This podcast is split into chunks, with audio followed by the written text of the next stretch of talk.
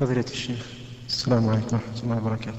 وعليكم السلام ورحمة الله وبركاته. مما لا يخفى عليكم يا فضيلة الشيخ أن الآن قد اقتربت الامتحانات وكثر الشباب الذين يدرسون في المساجد.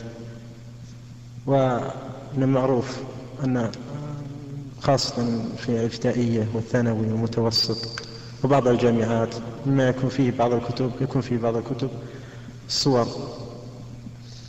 فما حكم يا شيخ دخول وإدخال الكتب هذه إلى المسجد والدراسة فيه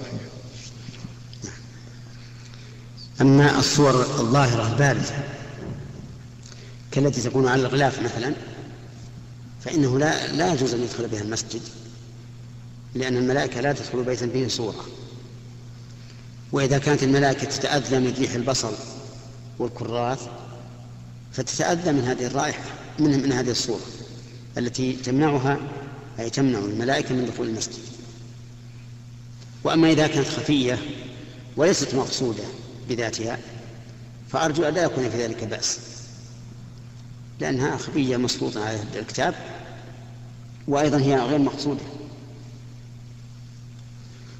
وإن رأى الإنسان أن يفعل ما هو الأكمل والأفضل فليطمس على وجهها.